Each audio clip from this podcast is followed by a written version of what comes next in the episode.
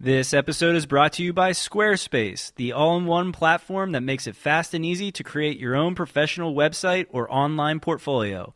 For a free trial and 10% off, go to squarespace.com and use offer code SMART12. The podcast where we talk to smart people, but not necessarily done by smart people. That is an awesome question. This one goes down probably on one of my top five. Hey, I like nutrition. I like to eat food. This is the coolest thing ever. We're going to do this forever. I wish I paid more attention in that class. You know, I'm going to be honest, I don't understand that. As a man, I just I don't get it. Welcome to smartpeoplepodcast.com. What's up, everybody? Smart People Podcast in the house. This is Chris. And this is John. We are solving the hardest problem there is today. We are helping men and women connect and talk and really not hate each other. And communicate. That's what I was going for. Connecting and talking and not hating is communicating. This week we talk with Joe Whitcomb. Joe brings more than 20 years of relevant experience to his work as relationship coach and therapist. He's the CEO and founder of the Relationship Society and the author of the book Reboot Your Relationship Restoring Love Through Real Connection in a Disconnected World. This was an awesome conversation we had with Joe, as you will learn, but it's just really cool to talk to somebody who knows about connecting and how opposite sexes deal with things because we all go through it and it can be confusing and frustrating. So we're excited to bring this to you. And I was actually impressed with why he wanted to do this. You know, where he was talking about, I wanted to hold myself personally responsible, hold my feet to the fire, that type of thing.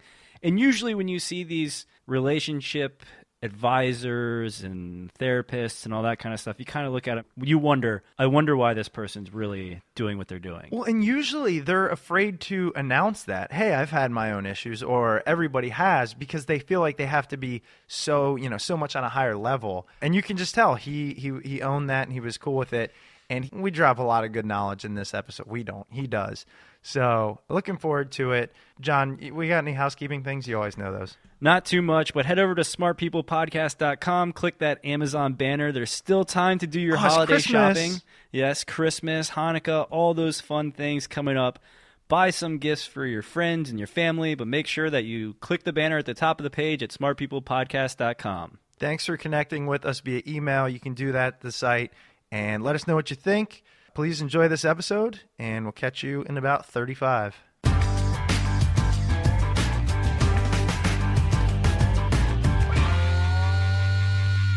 Well, Joe, again, thanks so much for being on the show. I'm really excited to chat with you.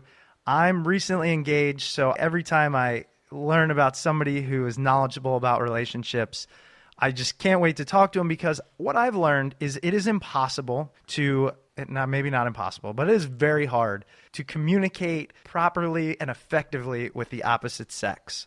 Why is that? Well, you know, there are a lot of different reasons for that. I think socially, we're we're obviously we are raised up, trained very differently uh, by gender distinctions. Those distinctions between male and female. You know, the word usages that we have, and different things like that. Um, and the way our brains are hardwired. So, you know, just our DNA makes a big difference Uh, we're, I mean, even like let's say, for instance, you were to say something, and your girlfriend or fiance were to say, you know, I have no clothes to wear, right? Happens all the time. So for you, I have no clothes to wear has one set of meaning or perception. It might mean to you that you know you have nothing clean. And for her, it means that she has nothing new to wear and it's time to go shopping. So there's going to be a distinction, you know, between you and her just because of different nuances or iterations in those dances. So those different types of perspectives. You know, Um, you know what's the most frustrating, and I didn't have this plan, but it's something that took me about three months to figure out. Once we moved in together, was she would put something on and say, "I don't feel comfortable," and in my mind, I'm like, "Then put on sweatpants because it's the most comfortable thing on the planet." But what, Right. eventually, what I got out of her is she meant, "I don't like the way this makes me feel, not the way I feel in these clothes, but the way they make me feel about myself." And that's one of those nuances that blows my mind. I would never, I don't understand the logic there. Right, it's going to be different. So part of that is for us as guys to be able to lean into that and try to understand or validate or even get more, because all that stuff is just really confusion, right? We're what we're trying to bring to the confusion is clarity, and a good way to kind of lean into that and find get clarity in our communication is to ask questions. Um, what does that mean for you to be uncomfortable? Uh, for me, it means that I put on sweats. Maybe it means something different to you. You know, what does that mean for you? So you're getting down to underneath that into more of the meaning of what's going on within her and between the two of you. Yeah, and actually, I really like that because I don't claim to be, and, I, and we're not going to make this episode about Chris, but it's just hey, I just had to ask you. But I don't claim to be that good at asking those questions. And it's something that I had to learn. So I think by that's one of the things we want to talk to you about is how can we communicate better? How can people take tips away, both sexes, not just men, but women as well, on how to communicate, open those lines of communication. So I want to get into that. But before we do, could you give us a little background? On what you do, how you got there, why this is something you've, you know, focused your life and your career around? Yeah, there's four reasons I'm really passionate about and teach and write about relationship stuff. If you've been to my uh, blog and my mm-hmm. websites and stuff and read my book, um, it's one. It was. It's been really my greatest pain point for most of my life, just around my own relationships. Mm-hmm. And going through uh, a lot of the failure that most everyone goes through, but it's also the source of my greatest pleasure in life as well and it's the gnarliest, most adventurous hero's journey I've experienced. And you know, and number four, the reason I really got into this is so I can really hold myself to the fire of that work. And like some of us, you know, I've, uh, you know, there's that part of me that would rather avoid, blame, fall asleep, and distance myself in relationships. But by teaching and facilitating the work, it really keeps me accountable to myself and to others and when I don't live what I teach, it's that kind of awful feeling that motivates me into action or back into this personal integrity. So I want to create and relate tools and community and accountability to people and to, to be able to do that. And uh, it's interesting because we're now talking uh, all day yesterday and today about Nelson Mandela. And I spent 12 years doing some research around my company's called the Relationship Society, and we designed this thing as a way of really creating connection. I spent a whole decade looking at reconciliation and, and healing fractured relationships and looking at what is it that um, it's not the task of finding love, it's looking at all the ways that and all the barriers to love that stop us from really being able to create those authentic connections. So, our book and the work we do is not looking at how do we find it, but what are the barriers? What are the things that prevent us and stop us from really having true intimacy and uh, connection? And especially for us men, right? Because as men, we really have a hard time making those authentic connections with women and having that vulnerability and having that. But I think we're we're growing in that. I think there's an evolution of that. So I've really taken a step of looking at intimate relationships as a transformative path meaning that we're broken in relationship and that we can find really healing and restoration in relationship through relationship. And I'd like to go into that because I true I mean I believe the same thing and I think when you find that person and you look forward to coming home to them and all that it, it adds a new level of just happiness and just fulfillment. But in the same token, as you even mentioned, it can also be the greatest source of pain and just all the bad emotions as well. So, right. do we all have to face both of those and you just work through them and kind of ride the tidal wave? And are there ways to maximize the good and minimize the bad, if you will? You know, I think it's really stepping into that whole process because and accepting and going through both the good and the bad and you know because that's the whole transformative stuff. I mean i've gone through some really hellacious painful relationships and those are my you know that hero's journey. That's where i've had the greatest amount of growth is going through some of that pain. And so i think for most people it's it's really learning to owning our, our own story and and that can be hard but not nearly as difficult as spending our lives running from it so embracing our vulnerabilities as risky as that is but it's not nearly as dangerous as giving up on love and belonging and joy. So it's creating those experiences that make us most vulnerable. And only when we're brave and have that courage, that we're courageous enough to explore that darkness, are we going to be able to discover more of that infinite power of our light in relationships. But cultivating that love can be really hard. We interviewed Brene Brown, who talks a lot about vulnerability. And it was the first time that I'd ever put meaning behind that word, really, and, and looked at it at myself as a mid 20s guy at the time and just, oh, I'm not vulnerable or whatever. But when you allow yourself to be, and open yourself up to apologize or to fall in love or to connect with somebody on a level that allows them to hurt you, I do right. think it adds a new layer of discovery for yourself. Absolutely. And that's that's exactly right. I actually trained and did a lot of work with Brene Brown. She's one of the people in my life that have really impacted me the most and really relating it back to that vulnerability and different things like that. But yeah, I find that fi- helping couples to not just you know survive, but to really thrive in their relationships.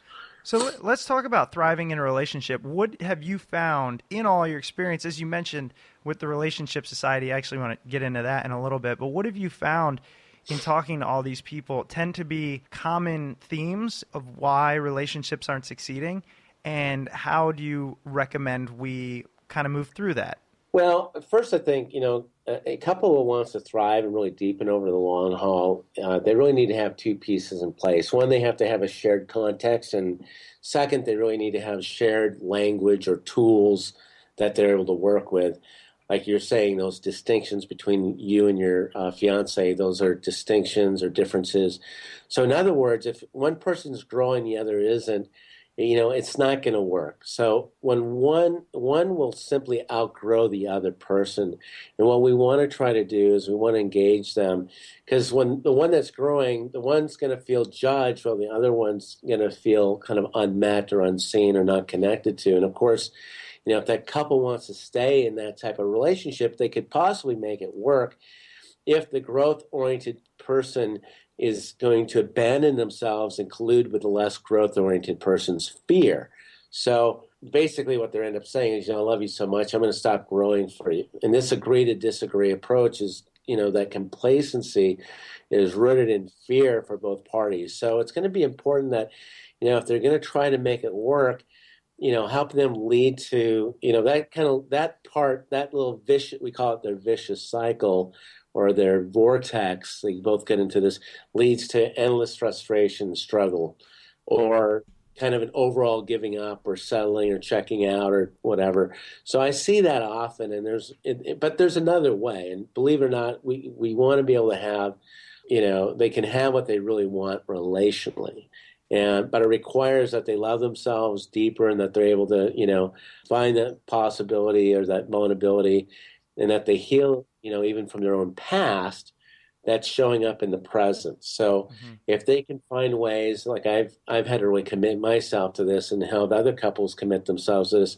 The game here is getting the other person to love us you know, we give up that game. We're giving up the game of getting the other person to love us just the right way, and that ends. It's funny, John and I try to approach this from a semi outsider's perspective and, and think about it from a listener's perspective as well as our own. But when it's something like relationships, it's so personal that you can't help to put your own experiences.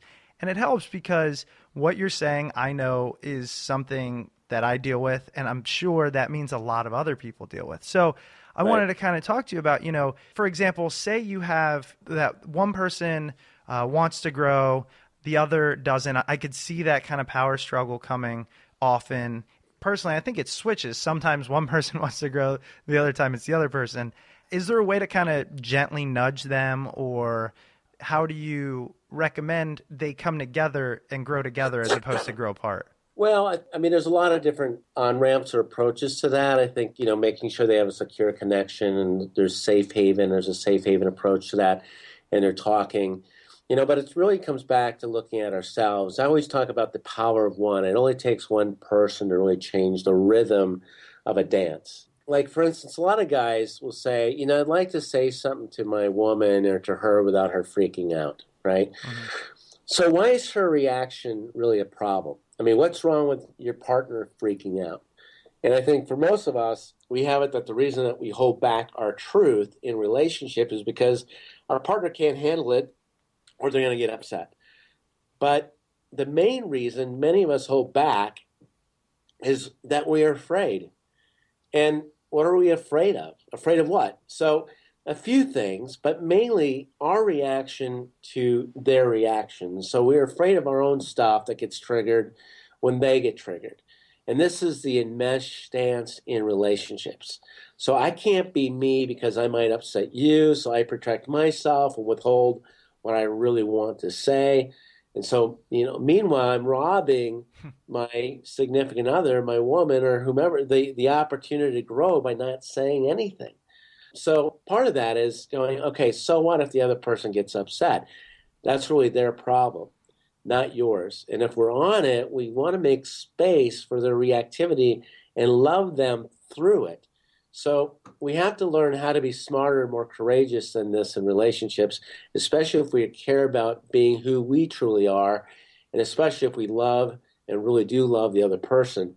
So we got to give them a chance and trust that they can handle who we are. But it's getting back to that dance, and this is where the relationship you know, can be very transformative when both people are giving each other permission to show up and be honest and truth each other in love. I love that. And I love the quote, it only takes one person to change a dance. That's going to be somewhere uh, in our in our future book or something. I can guarantee you that. And yeah. and also what you were saying, I really understand because I know the way I communicate, the way I handle things is to be very verbal. And the way my fiance communicates tends to be very internal. And I, am worried I'm going to just start getting all loud and Italian and whatnot and not be able to deal with her internalizing it. And then it's going to create more angst in myself. So I can see that. It's kind of owning your own reality and saying it's not about what I say makes me feel. It's kind of about getting it out there and letting them own it. I mean, to be an individual as well as a partner. Yeah, and I wanted to touch on like the individual aspect real quick because one of the things that I see happen so often are people change you know who they are in relationships and they tend to go away from that individual that they are and i guess i recently saw something where there was some study out there saying that the one thing that keeps people together so long now is for each partner to remain an individual and seek out those interests that they have and those things that make them happy. I mean, is there a balance that you need to strike there with being an individual where at some point it becomes too selfish, where you're not letting that other person be part of you as well. Does that make sense? Yeah, absolutely. I, you, I think that idea of co-creating, uh, who am I? You know, where am I going? What do I stand for? Fight for my higher purpose. You know, having a good, strong sense of who I am in a relationship is very powerful because I'm. If I walk in a room, I'm not changing. I'm not. But at the same time, how do we create a we? So we have I to we. The we is really that co-created part of us where we talk about dreams, desires, wishes, needs, wants. The, the people that are in hell in relationships are the ones where there is not a give and take or, or some sort of reciprocity or you know. But the freedom to love is not a demand that you meet my needs necessarily. You're not there to demand a need to be met. That's a childhood that's a little kid making demands for needs to be met. But it is taking the adult stance of being loved and asking for needs to be met and, and talking through those things because the the adult stance in relationship is saying hey this is a wish or a want or need.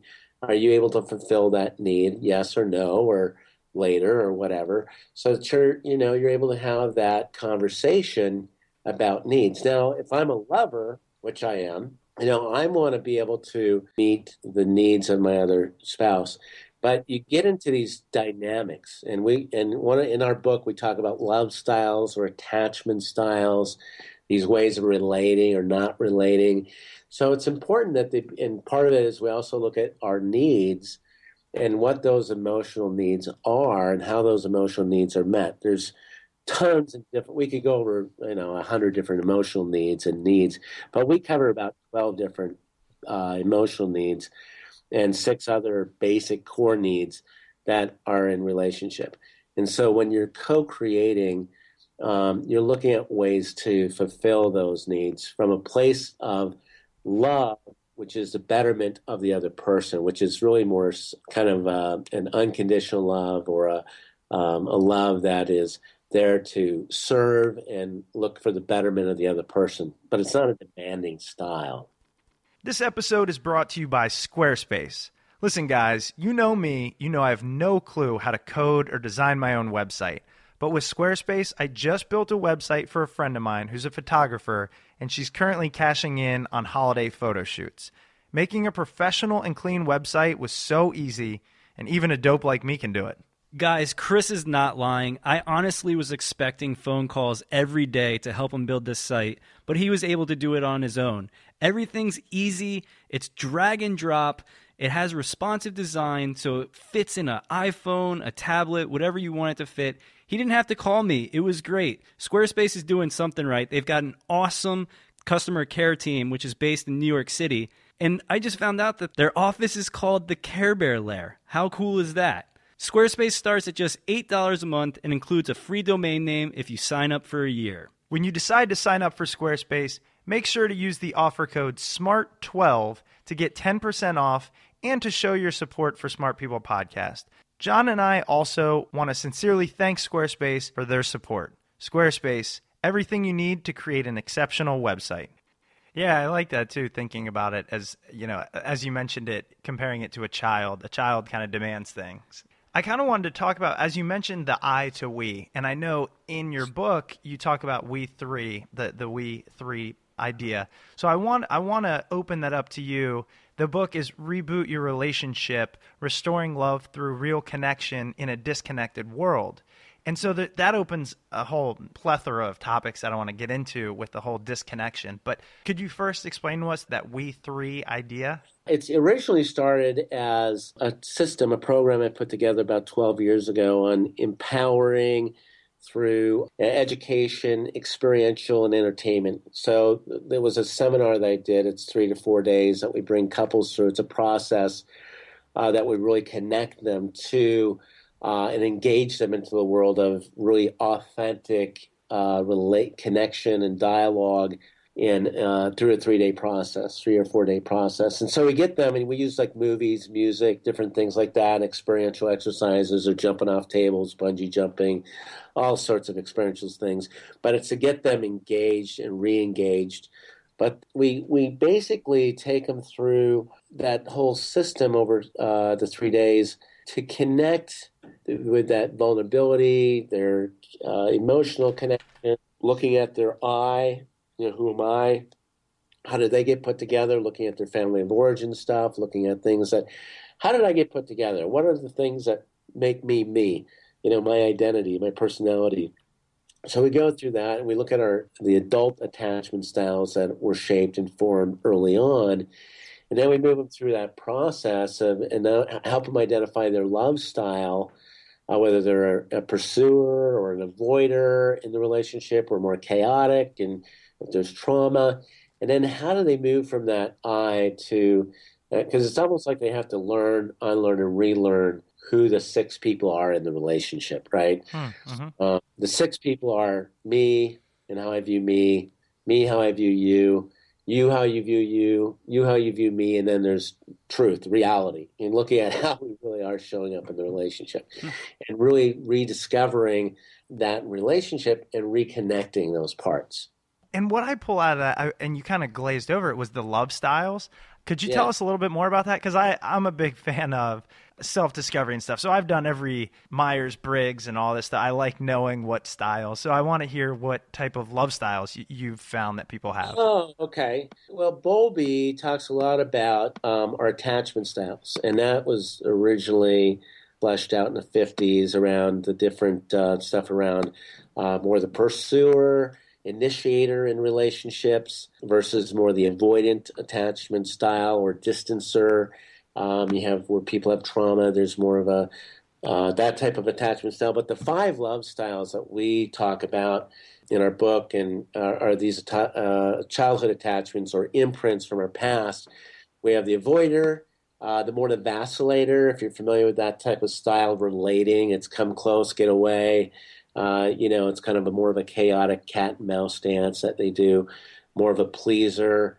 We also talk about the controller or the victim, and then we also talk about the um, more secure attachment styles. So, and those can all be. Um, I mean, if you want me to break them down for you, I can certainly go through that. But they're they're different ways of relating, and and typically, what couples don't realize is that you don't you normally see a pursuer, a pursuer, or a pleaser, pleaser in a relationship because it just creates this kind of dynamic that's a little, uh, you know, it can be a little, I don't know, chaotic in some ways, or uh, and you don't normally see two avoiders in a relationship. That dynamic doesn't usually occur.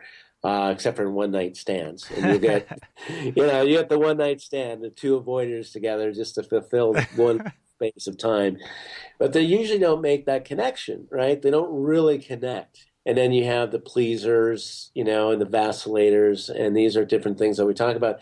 But ultimately, what we want to try to help couples realize is that we talked about that transformative path of creating a secure connection and really discovering and learning how they can create that secure attachment is when we look at what kind of you know home had guided them as children toward a secure imprint uh, as an adult so if you're a secure connector, we find that these people are more comfortable with reciprocity and balancing giving and receiving in their relationships, and they can describe their strengths and weaknesses and uh, themselves and others without idealizing or devaluing.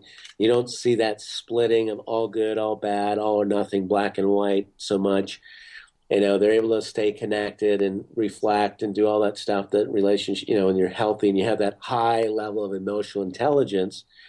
And they're really good at you know setting uh, boundaries and saying no and yes and saying yes to life and relationships. And they're more comfortable with new situations and can take risks and you know all those things that go on when you have a real secure connection.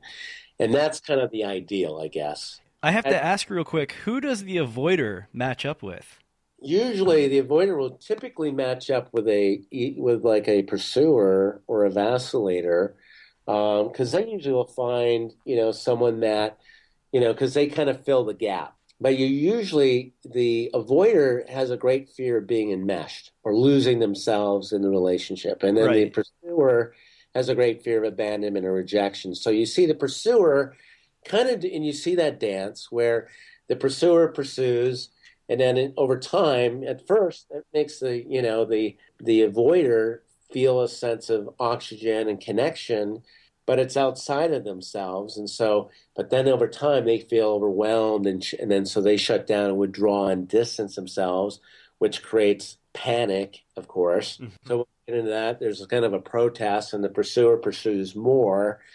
And you know and then because then you see the withdrawer kind of distancing and going into the bat cave over time and avoiding the relationship. And um, so you get that protest and the depression, despair, and then eventually that pursuer will detach from the relationship completely and withdraw. And as soon as they start withdrawing and distancing, then that sets off the alarm system for the withdrawer, the distancer. And that's normally 85% men. Men generally are more the pursuer in the relationship, if, if that makes sense. It's funny because I, I feel like you were describing. I mean, John and I go back a long time, and I, I not feel like dating wise. I feel like with the uh, avoider, you were perfectly describing John a lot of times, and then you said mostly though the men are the pursuer, and I was like, oh boy. Yes, uh, men generally the withdrawer, I should say. If I made a mistake, um, they will def- generally be more the one that is avoidant or distancing in the relationship than than uh, let's say a, a female. Oh um, yeah.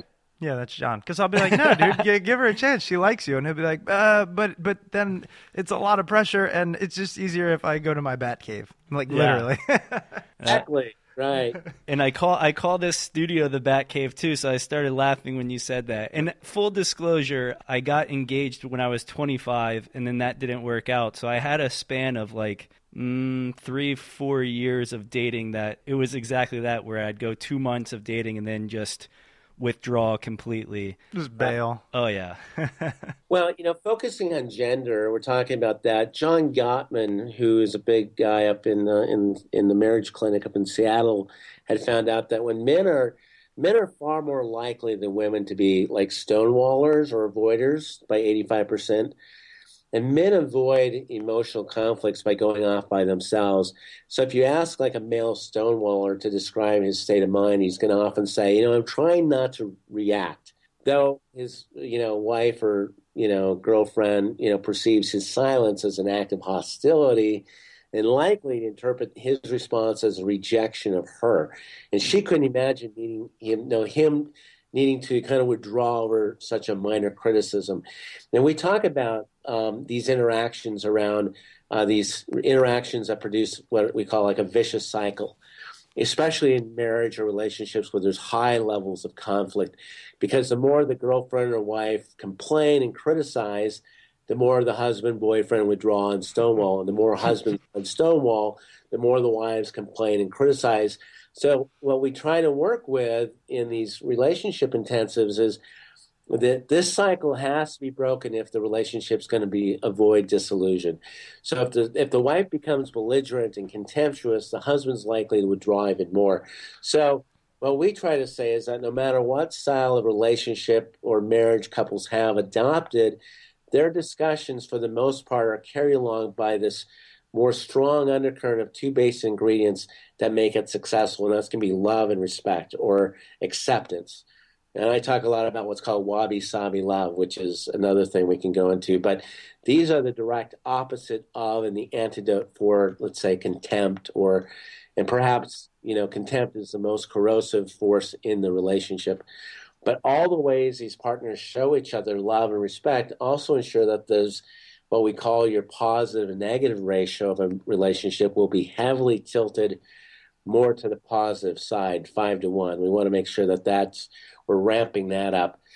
But by all that, we mean there's like this mutual respect for and enjoyment of each other's company. And they're not just getting along, but they're also able to support each other's hopes and aspirations and build a sense of purpose in their lives together. And, and that's really what we mean when we're talking about honoring and respecting each other. And in a relationship or marriage, we want them to, you know, to need to understand the bottom line difference that is causing the conflict between them and to learn how to live with it by honoring and respecting each other. So I hope that makes sense. But that's that cycle. You see that vicious cycle that hmm. dance get into. We call it a dance. Well, like that was one of the clearest ways that I've I've heard it put. I mean, John and I were kind of just laughing, looking at each other because the thing you said is so true, and and not to stereotype genders. It could be vice versa, but it's just one person does one thing which sets the other person off, who reacts away. They don't enjoy it, and then it, they keep going at it. Everybody's, I think, been in that relationship, and sometimes you can you can bring it back up to you know a healthy relationship but it takes both people to step outside of themselves open up drop the contempt which man if you haven't been in a relationship where you had contempt for the other person like i don't even know if you're really living because that happens and i wanted you to to kind of talk about i didn't catch the word i think it was like wabi sabi love but you said it's the opposite of the contemptual relationship. So I was hoping you could kind of expand on that a little bit. Yeah, well, wabi sabi. There's a there's a book. It's not my idea, but it is part of our book, and we talk about it in our intensives. But there's this old ancient Japanese principle, and it's an art form uh, around the art of imperfection. And so what they do is they take these amazing vases that are cracked, and they will, you know, the crack. What they'll do. I wish I could show you a picture here but they will um, where there's a crack, these imperfections, they will layer in like 24 karat gold and then put it into a museum and shine a light on that crack as a way of accentuating and honoring those imperfections. And and so when we look at relationships, and again, it's just not a, it's, it's not just acknowledging those differences. It's really a heartfelt, unconditional uh, love of acceptance for that other person, those differences, and valuing those differences. I call it fierce grace or deep compassion. Because when you understand the brokenness and what that where that crack comes from, it changes everything. And so we talk about that as kind of being like wabi sabi love. It's a and it's a fun way of really getting couples to connect to those parts instead of judging it or condemning or making the cracks wrong or bad. We want them to go from annoyed to enjoyed. They're enjoying each other more. I love that. I love the visual behind it. I really enjoy that idea of the, the cracked base with the, the gold in there because you hear that a lot. You know, you hear the, oh, the imperfections of the things you miss or uh, you, sh- you should grow to love. And it sounds, when it's put that way, it's like, well, why would I love imperfections? Because I'd rather because it makes us who we are, Chris. Yeah, Come but, on. But I'd rather you just be perfect. But you know, but that's ridiculous. And I like the visual because it does bring you back to that. What John just said and what you said is like you do have to understand. We ha- I have imperfections, so I can't ask for somebody to not love those. Exactly. And when you get to that space of really admiring uh, those distinctions and admiring those things, it's amazing because then everything changes. Um, it changes everything because now the things that you know you get to understand what those dragons are, those vulnerabilities or raw spots, and and know and you you learn to kind of go, okay, you know, we're not dancing around it, we're not walking on eggshells, but we really truly honor that and finding a way of loving and admiring one another. And that's one of the things we talk about in our seminars. Um, we talk about admiration is such a big part. It's one of our six core human needs is around admiration or significance. And um, because if I were to say to you, "Hey, John, you know, I really love you, but I don't admire you, mm-hmm. or I admire you, but I don't love you," you know, one of those two ways. Mm-hmm. You know, you got to have both the love and admiration or respect. I had one of my guys. He was uh, leaving. Mike, he's a pro golfer. He was leaving our seminar a couple of week, months ago, and I was talking about this idea of wabi sabi love and and admiration for his wife, and and he was he was he had heard this before, but he was leaving mid uh, the middle of the seminar. I said, "Hey, Mike, where are you going?" And he goes, "Hey, Joe, I, am sorry, I really got to go. My wife's having going to the. She's got this art exhibit she's doing." And I said, "Hey, Mike, so you love art?" And he goes, "No, I hate art." so I said, "Why are you going?" He said, "Because I love it when my wife comes alive and she's doing what she loves, and her eyes, her body, and everything's engaged." in what she's doing, this passion of hers. And I just love seeing my wife come alive. And I, he goes, That's the most sexiest ever. Yeah. And so he's like off and he's leaving. And I'm going, That is awesome. Yeah. That is so cool because who does that? Really showing up and loving and admiring um, their spouse, even though it's not because you're asking, what do we do about things and you know co-creating? That is such an important thing. Is really loving and, and embracing those differences. That's a really cool story too, and I I think something that every couple I know and and a bunch of my friends are in that stage where they're you know recently married. Uh, you quickly learn. There are a lot of things that you know my fiance hates it when i watch football but we've gotten to the point where she's like all right you can have your sundays you know? And you just have to you have to cohabitate and live with that person instead of trying to change them. Right. We've talked a lot about some things, and I wanted to just give you a minute because I love the some of the quotes, some of the sound bites you've given us. If you could sum up, you know, what you dive into in your book, Reboot Your Relationship, which aspect do you focus on there so that people who are, you know, have heard what you talked about and everything and want to check it out, what they can expect? We really talk about how relationships um, you know, the, the journey, the intimate pathway that they can find uh, within themselves, that the relationship can really be uh, a place of healing and transformation, restoration within and between. And this is a journey. It's our hero's journey. It's our process. So we we take them on this journey from I to we, and we take them through three different stages of that. And because we want them to bring that part of them that's bring that aliveness back, the freedom, the self expression, the power, the um, authenticity, and the real connection that they can have through authentic communication. Yeah, exactly. So, and and I, I know John and I both really enjoy the idea of the hero's journey. The only TED conference John and I have ever gone to, even though we want to go to more, is that there was a TEDx and the the whole theme of the conference was the hero's journey by Joseph Campbell. And because we've lived it, I mean, it's a reason we started the podcast and we've both had career transitions and everything. And um, so I, I love that connection you make between going through that journey as part of being in a relationship and connecting with others. So that's really great. Where else can our listeners go to check it out? I know you have a website. You mentioned the Relationship Society. How do they find you and, and learn these things? And can they follow you and kind of get advice that we all we all need? I, people might say they don't, but we need it when it comes to relationships. Oh, absolutely. Well, on Facebook, I have it's uh, www.facebook.com forward slash the Relationship Society as well as we have our website, The Relationship Society. And I have this amazing business partner, uh, Savannah Ellis, who's Australian, and we've been working together.